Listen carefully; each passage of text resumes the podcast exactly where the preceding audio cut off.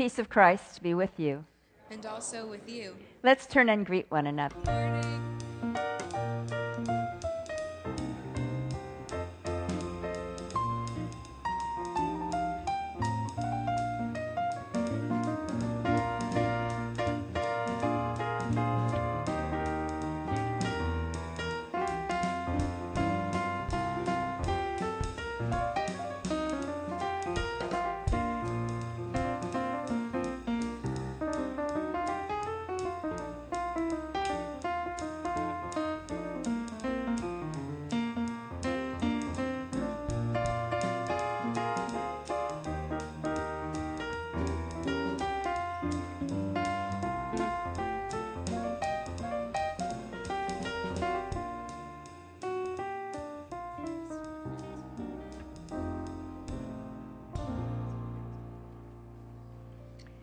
We welcome you to Laguna Presbyterian Church, especially those of you who are visiting with us today. We are just delighted that you're here with us.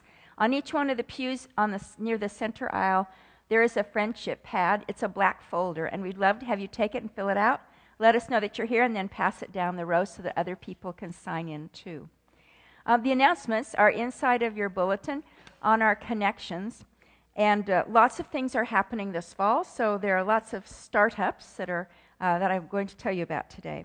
Our chancel choir begins in a little over a week on Thursday night. If you've ever thought about singing in choir, come and give it a try. I've been rehearsing with them, and it's lots of fun. I, I think you would like it, so uh, they would love to have you join them. Also, our book talk group in November is going to be discussing the book Mudbound. We have sold out on almost all the copies that we have available, but we do have about three more that will be available on the patio after this service today and probably not after next service. Um, the, we are planning a trip to Greece with me and with Beth and with Anna and George Kafalis at the end of April. Those dates are going to be pushed back one day. So instead of leaving April 28th, we're leaving Monday the 29th, and we're coming home the 14th. If you are on the interest list, you, are already, you already got an email about that, and you got the link about how to register. And there are about three weeks now in which we need you to register and put a, de- uh, put a deposit down. If you are not on the interest list and you want to be, you can sign up out there on the patio today for that.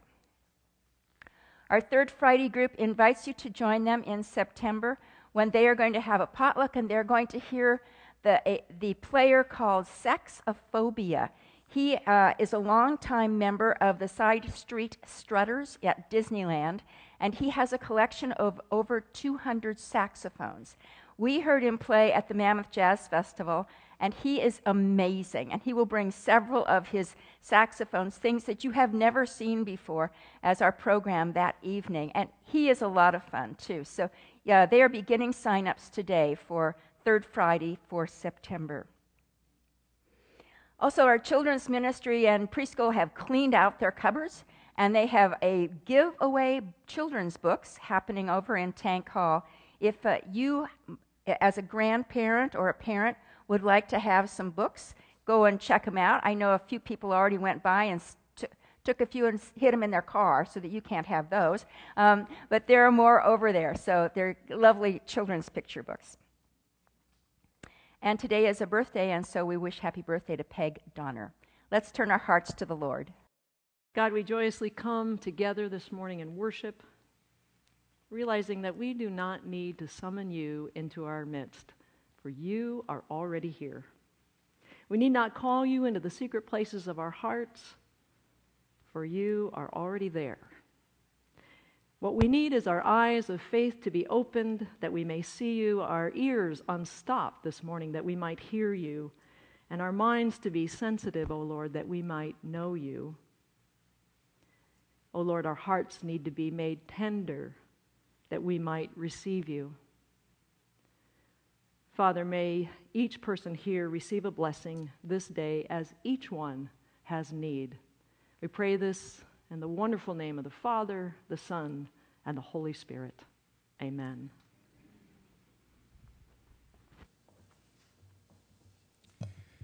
And please join me in our responsive call to worship. You who live in the shelter of the Most High, who abide in the shadow of the Almighty, will say to the Lord, My refuge and my fortress, my God, in whom I trust. Because you have made your refuge, the Most High, your dwelling place, no evil shall befall you, no scourge come near your tent. For he will command his angels concerning you to guard you in all your ways. On their hands they will bear you up so that you will not dash your foot against the stone. Those who love me, I will deliver. I will protect those who know my name. When, they, call to me, I will answer them. I will be with them in trouble. I will rescue them and honor them. With long life, I will satisfy them and show them my salvation. Let us stand and sing our praise to God.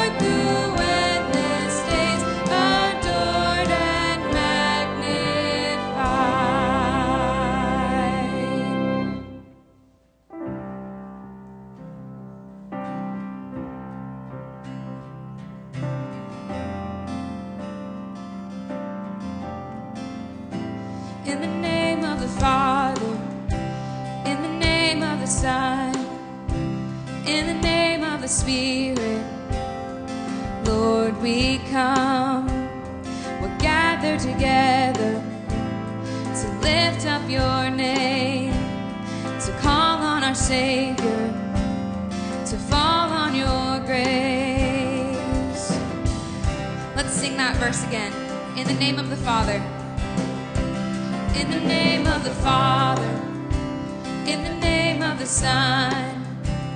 In the name of the Spirit, Lord, we come, gather together to lift up your name, to call on our Savior, to fall on your grace.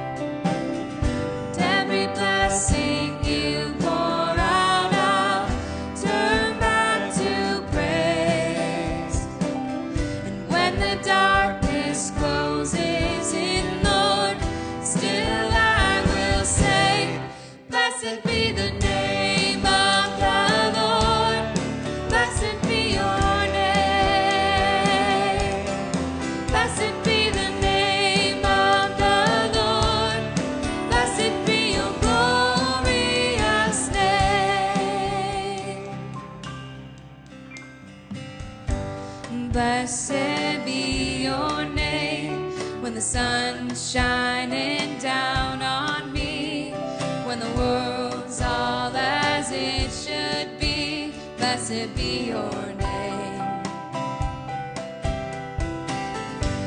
Blessed be your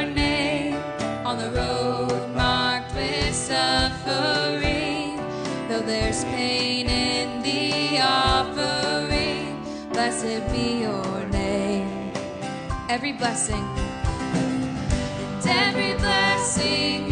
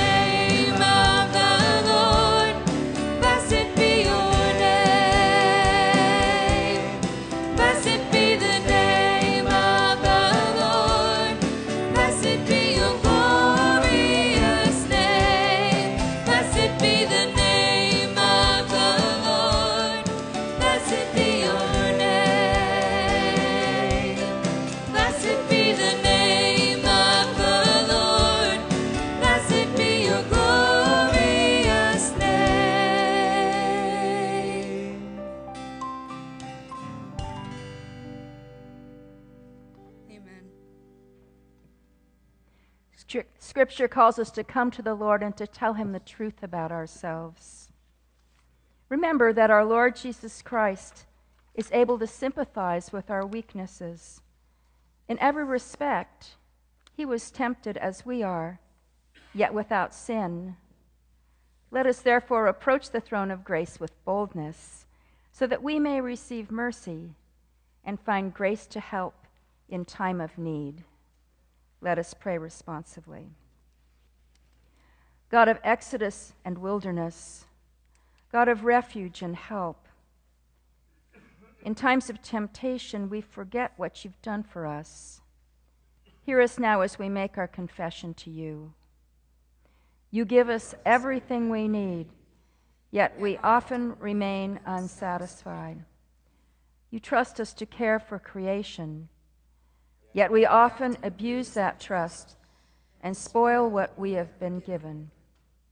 You show us the way we are to follow, yet we often continue on the path of self indulgence and self centeredness. Forgive us, we pray, as we bring to you the silent confessions of our hearts.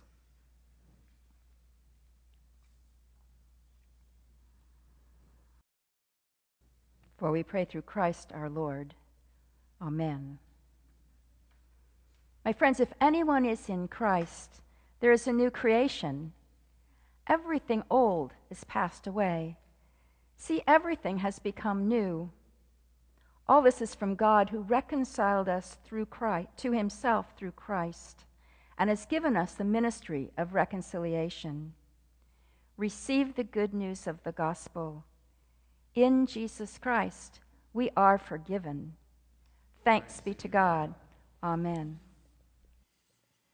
And church, join me as we sing Speak, O Lord, where the music is in your insert. Let us that, let that be part of our prayer this morning.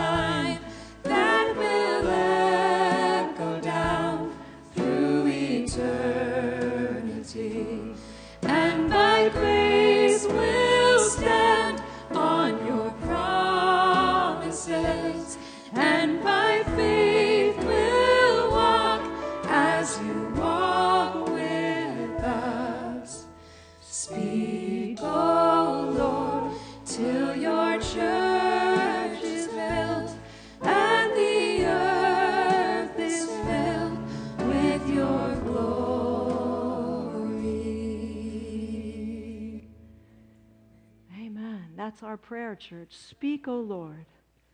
Renew our minds. Help us grasp the heights of your plans for us. Words of power, church, that can never fail. Let their truth prevail. O Lord, build your church through us.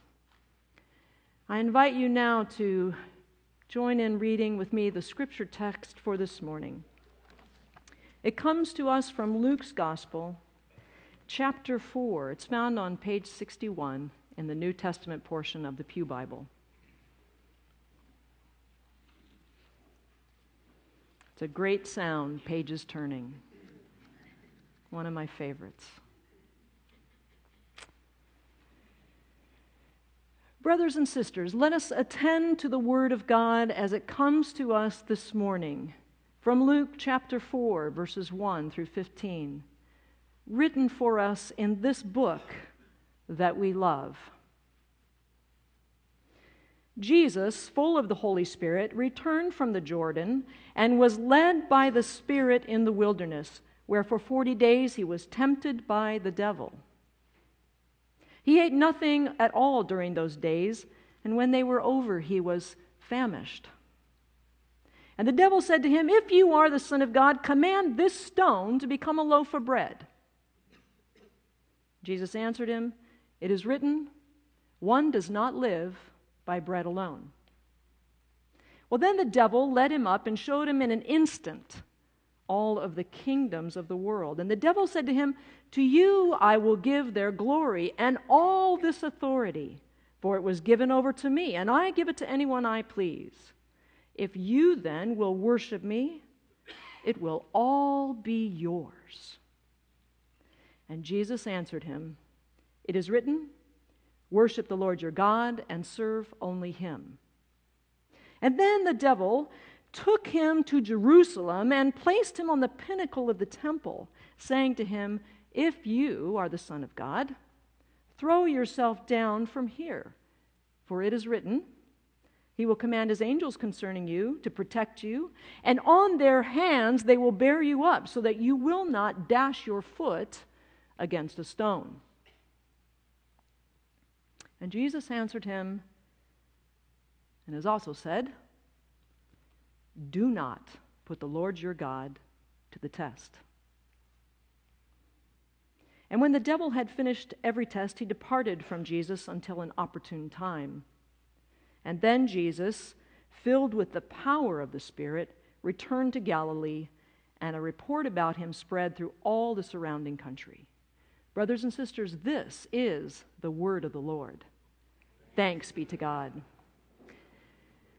Well, I had a scary experience this week. Pastor Tankersley showed up and said, What is this about closed doors? And I said, What are you talking about? And I'd forgotten that it was out on the marquee. So I had a chance to give him a preview of the sermon, and he approved, thank God. So here we are. So if you're visiting with us this morning, uh, we've been engaged in a series of sermons based on the text from Revelation 3 through 7. And it's the word to, of God to the church in Philadelphia, the vision that John saw, saying that God is the one who opens doors that no one may close, and God closes doors that no human may open. Amen. We've been talking so far about open doors, but what about closed doors? Ortberg, in his book, All the Places to Go, How Will You Know, which we've been using in the background for this sermon series this summer, has entitled his chapter that we're in, Thank God for Closed Doors. Now, I've added the question mark. Thank God for closed doors? I've added it because I think that thanking God for closed doors doesn't always come easy. It's not always quick. Thank you, God, for some of those closed doors when there's been suffering and loss, may take the long journey of time, and it may take the long arm of our healing God to mend our broken hearts. As a church, we are experiencing an ending. We're in that, uh, as uh, Mike Regal preached, we're in that liminal space, that threshold that we are walking through uh, before a new beginning. We find ourselves in a season of change that we haven't experienced before. Reverend Dr. Jerry Tankersley was senior pastor for 46 years. You realize that's six years longer than they wandered in the wilderness, right? I didn't tell him that part. And Jerry was honorably retired on June 30th of this year. Now, I say all this because this sort of longevity and this fidelity is really a gift. And it's something to be grateful for and proud of, both for Jerry and for us. Because that sort of longevity and fidelity doesn't always happen. And we have been blessed. Amen? So, this morning I want to reflect a bit on closed doors. How does God use closed doors? So, I'll give you a minute to think about this question Have you ever experienced a closed door that you can look back on now and give thanks for?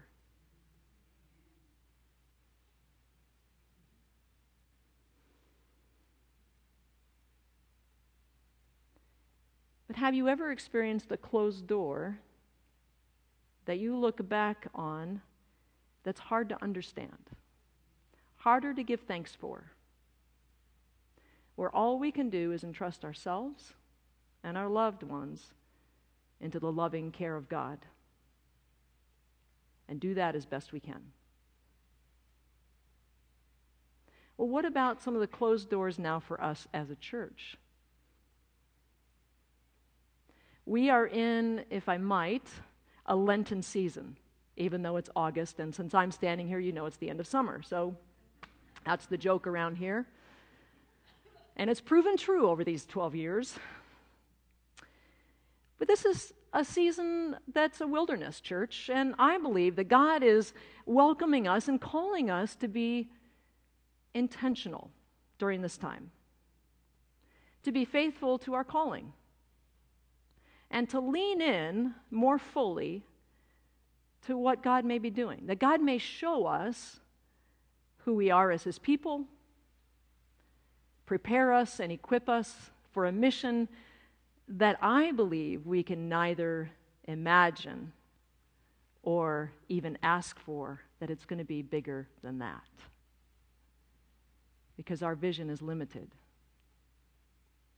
The temptation story we read is often read on that very first Sunday of Lent, which begins 40 days of contemplation, commitment to prayer, fasting, doing good deeds, outreach, and to seriously looking at our shadow side, which is really hard to do, isn't it?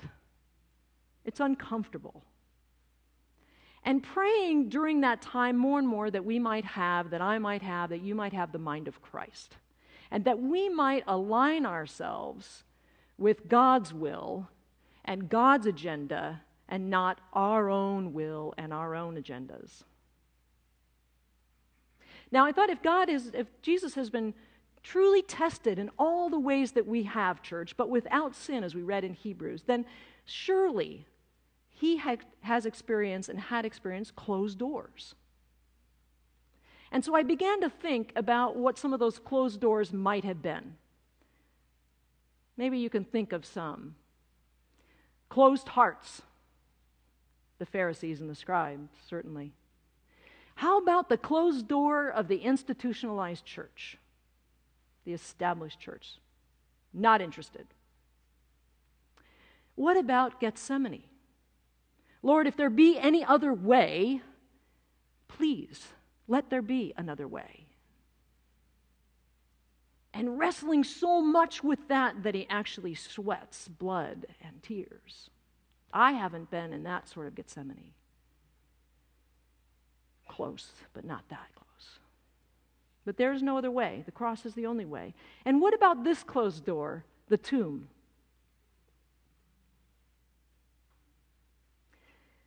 God raises Christ on the third day, and the angels roll the stone away. It's a closed door that is now open, that no one will shut.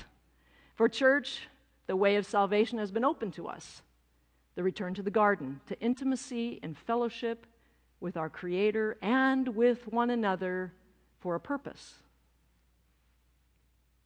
And then there's this one that we just read. It's the wilderness experience. How is God using this closed door? What purpose did it serve for Jesus? And what purpose might God have for us in this time of wilderness? Notice that Jesus is full of the Holy Spirit. He leaves the Jordan. He's led by the Spirit into the wild, where for 40 days he eats nothing. And there he's tested by the devil. Now, Jesus has just been baptized by John in the wilderness. And we're told by Luke that after Jesus was baptized and while he was praying, the heavens opened up and the Holy Spirit descended on Jesus in bodily form in the form of a dove. And he heard this voice from heaven saying, You are my son, the beloved, and in you I am well pleased. Now, between the baptism story and the wilderness story we read, there's a brief pause by Luke. He tells us Jesus begins his ministry at the age of 30, and he gives us a genealogy that differs from Matthew's.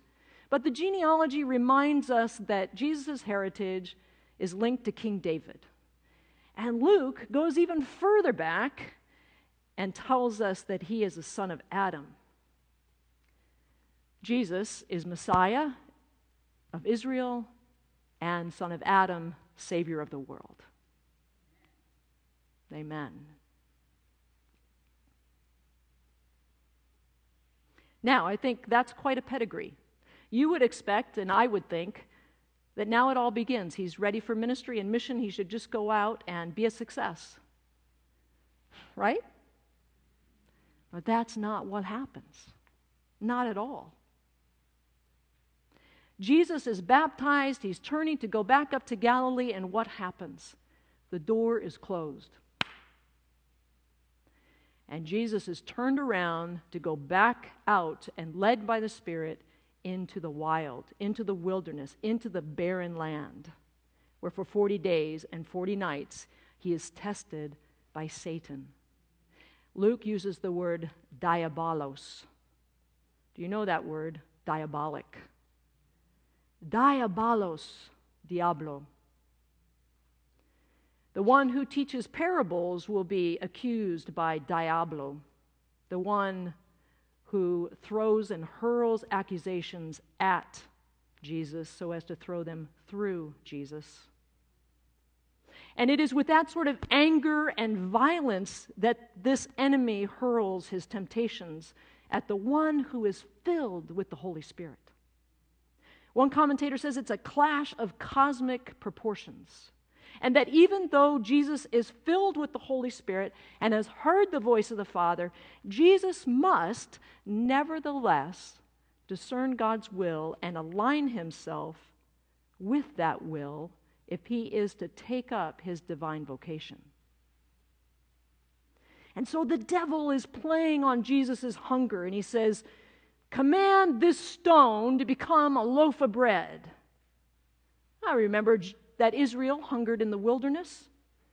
And God's purpose in that was that they would know that God is desperate for them to learn that He will provide for all their needs. Jehovah Jireh. He's able to supply daily bread, and when you collect on, on the before, day before the Sabbath, it'll be enough for the Sabbath as well.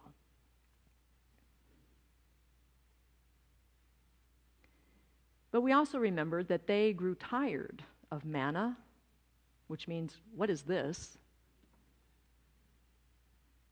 And they pined and became famished for the onions of Egypt, where they were once oppressed slaves with no future and no hope, crying out to God for salvation. So, having had no manna for 40 days, Jesus turns in his hunger and answers Diablo and says, quoting Deuteronomy, takes more than bread to live. Notice that Jesus doesn't engage the enemy in a theological discussion. Jesus doesn't try to reason with Diablos. Jesus simply makes a pronouncement. Quoting from Deuteronomy 8:3, one does not live by bread alone. Now Jesus doesn't quote the entire passage, but by every word that comes from the mouth of God. You see, the enemy's not, he knows the enemy's not interested in a history lesson. The enemy's not interested in aligning himself with God's will and God's kingdom. The devil knows and recognizes who Jesus is. Since you are God's son, the enemy of God wants to tempt Jesus to exploit his status by urging him to use his power in his own way to serve his own ends. And it's perilous because we are to ask will Jesus' life become one of abusive power, of turning stones to bread to feed and satisfy himself? Because he could, you know. Jesus was there in the beginning. He's the Logos. In the beginning, the Word was with God, and the Word was God, and nothing came into being that wasn't, that wasn't there that apart from Him. He made everything. Surely, turning stones to bread is an easy thing for Him to do. He's going to turn water into wine. Will Jesus surrender to physical hunger and impatience? Will Jesus act out of a sense of entitlement? out of self need for self fulfillment or even self actualization. All of which go against his messianic calling. And the answer, church, is no, he will not. He uses God's word as a weapon to battle the enemy in the first test. Then there's the second test. The devil raises him up to a high mountain. He spreads out all the kingdoms, shows him, says, They're going to be yours in all your splendor to serve your pleasure. I'm in charge of them, and I can turn them over to you. So worship me, and they're yours. All of it, the whole works. Would Jesus submit to the ruler of this world in order to achieve good for the people of this world? and Jesus' weakened physical and mental state, will he realize that Satan misquotes and distorts, which is what he does, Psalm 2? Psalm 2 says, Ask of me, God, not Satan. Ask of me, and I will make the nations your heritage and the ends of the earth your possession. And Jesus refuses again, backing his refusal with Deuteronomy. Worship the Lord your God, and only the Lord your God. Serve him with absolute single heartedness. You see, Jesus will not take the shortcut road to glory. And nor can we. There are no shortcuts, church, through the wilderness. I'm sorry. We just have to walk through it with single heartedness and focus. And then there's this third test, which is really amazing. The devil takes him up, puts him on the temple, and says, If you're God's son, jump. Because it's written. Isn't it interesting? Satan knows so much scripture. It's written that he's placed his angels in the care of you, and if you jump, you're not even going to dash your toe against a stone. Now, Satan knows Psalm 91, which we read as a call to worship. And what's interesting to me is that what the enemy does and what is real wickedness is to know who God is, to know God's word, and then to distort it and to willfully work to thwart it. Will Jesus throw himself from the temple as a spectacle to bedazzle and win over the established religion and all the people gathered there offering sacrifices to God? Now, I wonder did Satan think that Jesus would forget the rest of Psalm 91 or the beginning of Psalm 91? You, a reference to the Messiah, will tread on the lion and the adder. The young lion and the serpent you will trample underfoot. And so Jesus says, Yeah, it says that, but it also says this Don't you dare tempt the Lord your God. And can you just hear the anger and the force of Jesus' voice as he makes this final pronouncement? Don't you dare tempt the Lord your God. You see, Jesus knows who he is. Every time I think Satan says, Well, if you are the Son of God, then Jesus says, I am the Son of God. I am the beloved, and my Father is well pleased with me. Hmm. One author notes that true sonship and daughterhood is always established in the wilderness. Jesus, Son of God, emerges from the experience and the power of the Holy Spirit, aligned with God's purposes, ready now to take up his divinely ordained ministry in full obedience to God. And all this is to say that the real temptation is an offer not to fall in faithful obedience to the Father, but to rise and count his equality with God as something both to be grasped and exploited. With the testing completed, Satan leaves and waits for another opportunity, and Jesus, the door is now open to go back to Galilee.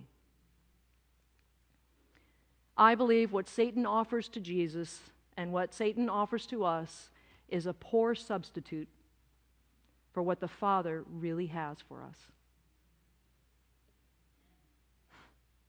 Amen? I've been reading this, a book this summer by Barbara Brown Taylor called Bread of Angels. And here's what she says, and, and I read this, this was our devotional uh, last week in my covenant group, which I encourage you, if you are not in a Bible study, if you are not in a covenant group, please get in one. It will sustain you for the journey. Here's what she writes When we see Jesus getting angry with those who could not hear or whose hearts were closed, it was because he could not stand the way people loved the things they could get for themselves better than they loved the things God wanted to give them. They were satisfied with nice things. Sumptuous feasts, good food when God wanted to give them the kingdom. They were content to live in the world with beggars and slaves and homeless. When God wanted to give them brothers and sisters. And they were happy to get by with the parts of the Bible that backed up their own way of life when God wanted to give them a new life altogether. Yes, in the wilderness we experience disorientation. And you may feel that this morning. But God invites us in this time to be reorientated in ways that lead to life beyond any shabby substitutes the world may offer. Personally speaking, some closed doors in my own life have been much harder to understand or give thanks for than others my father's cancer, my brother's death. Those are hard to give thanks for. But there are some closed doors that we can be grateful for and thankful for, and there are there's one in particular that I'm very thankful for. And it happened between the years of 1991 and 1996 when personal illness and family crisis closed off the door to ministry in Africa and opened the door to ministry to a very small family in Irvine, Mark and Linda Roberts, whose children at that time were eight months old, or eight weeks old and not yet born. And I was going to work there for six, six months, which turned into 15 years. And they are now 25 and 23. And the door closed to Africa but opened to ministry here at Laguna Pres in 1996. And I am forever grateful for Jerry Tankersley and his mentorship because he was the first person to say, Would you lead worship in church on Sunday morning? And I was young like Abby, and I said, Yeah. Had no idea. But through those six years of wilderness wandering, God brought deep healing into my life. He renewed my spirit, my identity, my vocation. And God was at work through this community, rebirthing me and showing me how to surrender more and more to the will of God. And I learned two lessons one, that there was not light at the end of the tunnel, but that the light of Christ is in the tunnel. He is with us. And the second thing I learned was that people will not see Christ in me until I come to see Christ in them.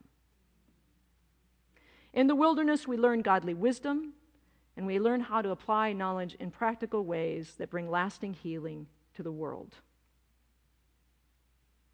In the wilderness, we learn that we're deeply loved, forgiven, and that God is good. And I believe that in God's humor, we find that closed doors become open doors, that endings become beginnings, that nothing is wasted in God's economy of grace and love. I want to conclude with this quote from N.T. Wright. He puts it this way Church, paint, sing, preach, dance, sow, pray, cook, teach, build, dig wells, work for justice, write poems, teach English, visit the sick, care for the orphan and stranger, love neighbor as self, because all of this will last into God's future. For whatever we do to mend the world will last for eternity.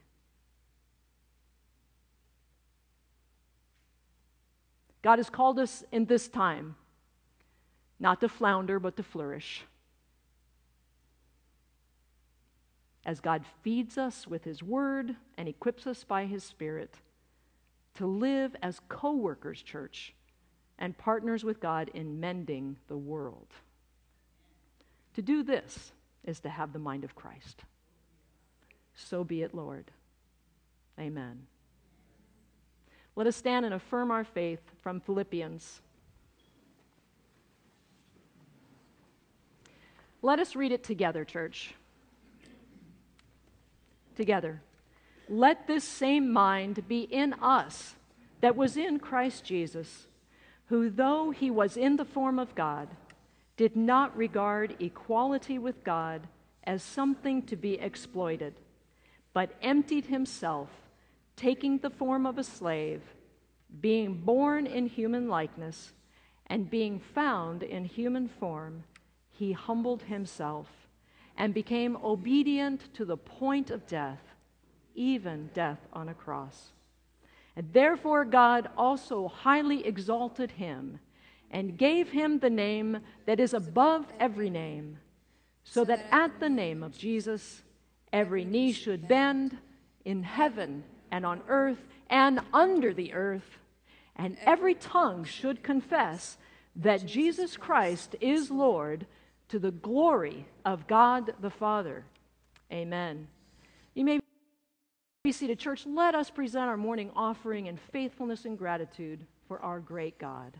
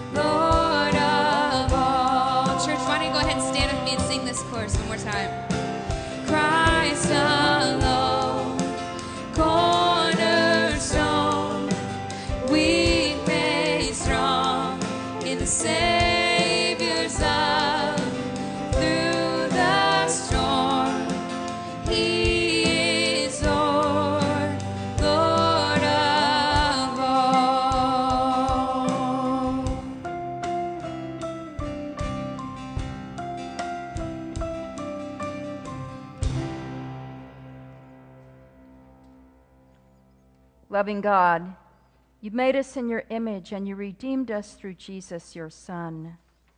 We thank you that you watch our ways and that you don't ever let us fall out of your loving hands. Look with compassion on the whole human family. Bring peace at long last in places that for too long have known only war and rumors of war. Work through our prayers for a greater justice, a greater respect for life on all sides, and a greater peace, all greater than we can even imagine. Give wisdom to the leaders of our land, that we may be a people at peace among ourselves and a blessing to other nations of the earth. Surround with your ever present love all those wor- whose worlds have been shaken this week with the hurricane and flooding in Hawaii, the flooding in India, with the fires. May your grace give new hope in the very scene of disaster or failure. We pray for all who face great temptation, for those who worry and have much to worry about, for all in illness and pain, weary of the day and fearful of the night, for all who face an anxious week. Grant extra measures of your Spirit's presence and peace. In response to your extravagant goodness poured out on us, we bring you these gifts, asking that you will use them and that you will use us for your purposes in this community and in the world. Even as we pray for the day when your will is done on earth as in heaven, saying, Our Father, who art in heaven, hallowed be thy name. Thy kingdom come, thy will be done, on earth as it is in heaven. Give us this day our daily bread, and forgive us our debts, as we forgive our debtors. And lead us not into temptation, but deliver us from evil. For thine is the kingdom, and the power, and the glory forever. Amen. Hear the joyful sound of our offering as your saints bow